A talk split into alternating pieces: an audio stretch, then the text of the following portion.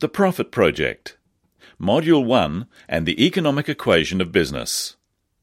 Welcome to the Profit Project and all that we'll be covering as we work together to help you to find more profit in what are certainly challenging economic times. Beginning today, we'll be identifying the key drivers of your business and we'll be seeking to help you to understand, apply, and tweak the economic equation of business so that you can enjoy better sales results and a better work life balance and move more purposefully towards the achievement of your most important goals. There are many different factors that can have a significant impact upon the productivity, viability, survival, and the lifespan of a business. These factors can range from the external influences such as the economy, interest rates, competitor behavior, new competition, political instability, availability of investment income, consumer confidence, raw material shortages, government policy, etc. But there are also significant other factors that can impact the productivity of any enterprise. Issues such as staffing, the product life cycle, technological advancements. Think of the Internet's impact on the retail sector in changing buying habits new service requirements, the impact of loyalty programs of competitors, pricing impacts of larger companies as they enter new markets, predatory behavior, and the loss of your own intellectual property, etc. When you bundle all of these together, is it any wonder that you're busy, and that just getting through the day, the week, the month, and the year has sometimes replaced a deliberately planned, distinctively effective approach, which is implemented with excellence? More about excellence later. So, what is the economic equation of business? And what are the variables that exist that we can focus on and tweak in order to help you to enjoy more profitability, predictability, and control in uncertain times? Well, part of that dilemma is overcome by revisiting the basics of business, which we call the economic equation of business. Take this opportunity to wander back to the time when you were in mathematics class in school. When you were learning the basics of equations, there were two variables that could dramatically impact the result or sum of any equation. These were numbers listed either side of a horizontal line. The numbers above the line were called the numerator. The numbers below the line were called the denominator. The numerator over the denominator equals the result. The only way you can possibly increase the result is to either 1. decrease the denominator, or 2. increase the numerator. Or, if you were really keen, you could do both at the same time. In a business, the numerator is often called sales, income, or production. And the denominator is basically the expenses, cost of goods, or liabilities. Almost without exception over recent years, most organizations have been tempted to obtain better results by the simple process of reducing costs. In fact, this approach has almost become an art form in some of the bigger organizations, where we see CEOs' bonuses often linked to this narrow, short term prescription for productivity. You and I have seen organizations which have had their expenses cut by reducing the size of their labor force, and this has unfortunately affected output and quality. But in the short term, it has also led to the incremental increase in results. As it has been said before, downsizing can make an organization leaner, but it can be the equivalent of corporate anorexia. Taken to an extreme, it can make it thinner, but not necessarily any healthier. We see this often as a byproduct of cost cutting, where invariably customer service standards slip and the customer becomes the victim and it negatively impacts the customer's experience. Many individuals and companies, though, have not yet fully explored the numerator or the possibilities for increases in the growth area of their business. The variables in the numerator section of the equation include strategies that can influence such things as product or service uniqueness, promoting, marketing, add on sales, and new markets, sales channels, for example, the Internet, pricing reductions or increases in order to increase sales volume, positioning of retail or sales outlets, productivity or output of the people in the business, product delivery methods and minimizing turnaround times, just in time, processes of the business. All of these possibilities and more are areas where you can make improvements and in turn achieve a better result. Chances are in your business you have a real grasp of the issues that limit or can curtail growth. And also, you will have the understanding of the weaknesses in your systems, people, products, and services. Nothing is as good as it could be. This means that you have the possibility of finding methods for improvement before your competitors do. It also raises the question as to how you approach these challenges and what solutions you plan to implement. I'm not suggesting for a minute that you're not being productive now, but rather with the busyness of work and life that a new application of the basics of business can provide unique opportunities, wonderful results, and a great sense of well-being and accomplishment. It has been said, the best way to be part of the future is to plan out what it will look like and start moving towards it today. Think about the relevance and the opportunity that exists if you were to revisit the basics with a fresh approach and what that could bring about. All of us have insights, ideas, and hunches as to how we can improve. But often we cannot find the time to commit to explore or implement the strategies to achieve exceptional success. Increasing numeration. Let's look at the huge potential for increasing profitability and how it comes about. In simplistic terms, to increase profit by 20%, you do not have to increase your sales by 20%. You only have to marginally tweak the economic equation of business. Depending on the percentage of profit on sales that you enjoy, you only have to tweak the equation fractionally to greatly impact the result. Remember that all of your fixed costs are already paid, so that an increase of 8, 10, or 12% can easily give you a 20% increase in profit or more. Strategies for success.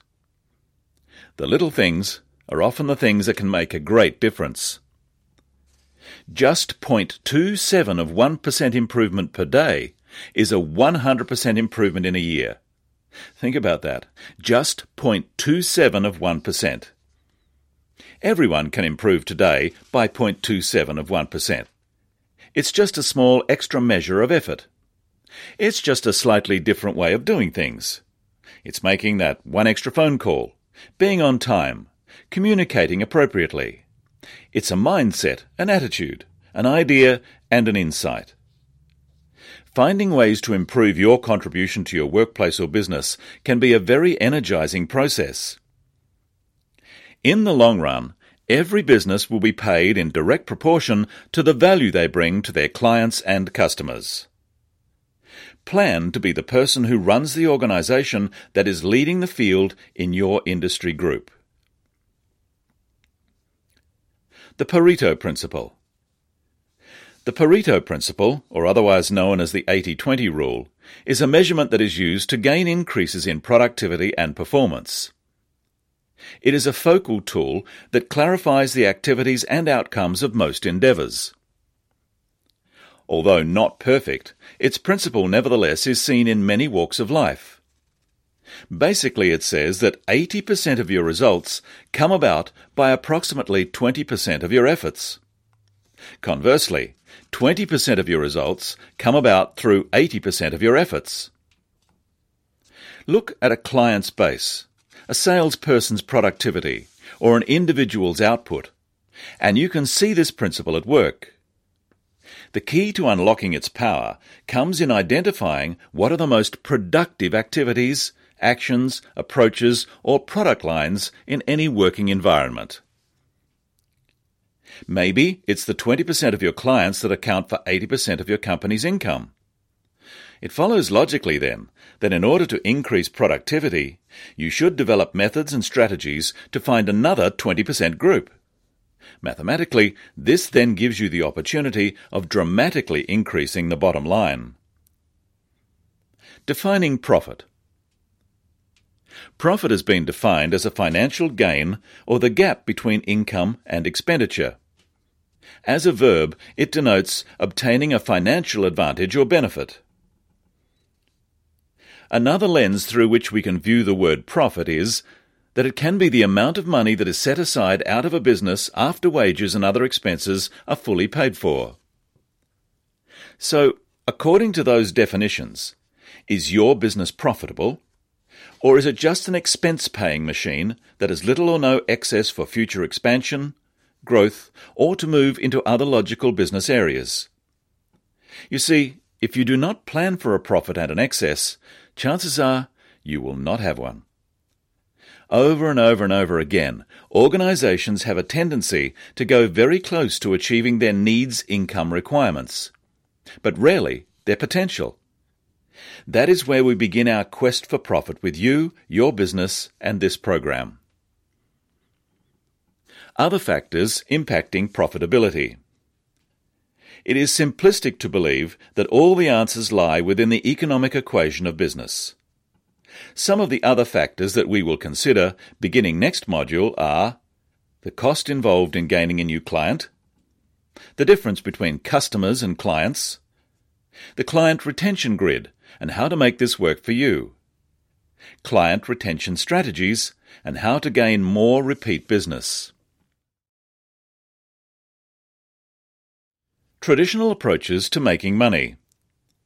In general terms, we make money when we solve a problem, create a benefit, eliminate unpleasantness, save time in a process, provide a service, develop a product that is beneficial, distract or bring joy through entertainment, build value into an article or process, save money and expense for someone else, etc. Our attitude towards our business and the latent opportunities that exist hidden within its markets, products, our people and processes are where we begin our search. But as in any search, we need to be sure of what it is that we're looking for. We're looking forward towards our customers or clients and are seeking to gain a clearer understanding as to how we may serve them better. We're also looking at the front of house of our business and how it presents itself to the public. The back of house efficiencies and effectiveness are also an area to investigate. The tweaking, tightening, and revisiting of the processes and the procedures that we use can also lead to better outcomes. Collaboratively, we can look at our suppliers and seek efficiencies here, as well as looking again at our financing situation, debtors, etc. For those of us who are in a supply chain situation, we can seek to add complementary products to our business. Some very successful businesses seek to own their supply chain, or at least a part of it. Others look to make their supply chain an add value chain by adding into the chain another process or enhancement that makes the product or service different. The business vibe, and a little bit more. Every business has a vibe, a feel, a culture, call it what you may. It's not something that you can see, but you can surely experience it. It's a sigh, a feeling, an excitement, or sadly, a disappointment. For those organizations that deal directly with the public, this is a huge issue for the buying experience of your customers.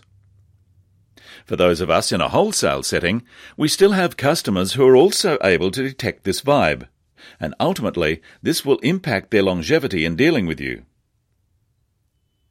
Often it's not the big things that make a huge impact in a business relationship. It's the little things that are extraordinary. Maybe a case study will help. Up until the mid 1990s, there was a petrol station in the Adelaide Hills on a pronounced bend in the road in Coromandel Valley. Not an ideal spot for a service station.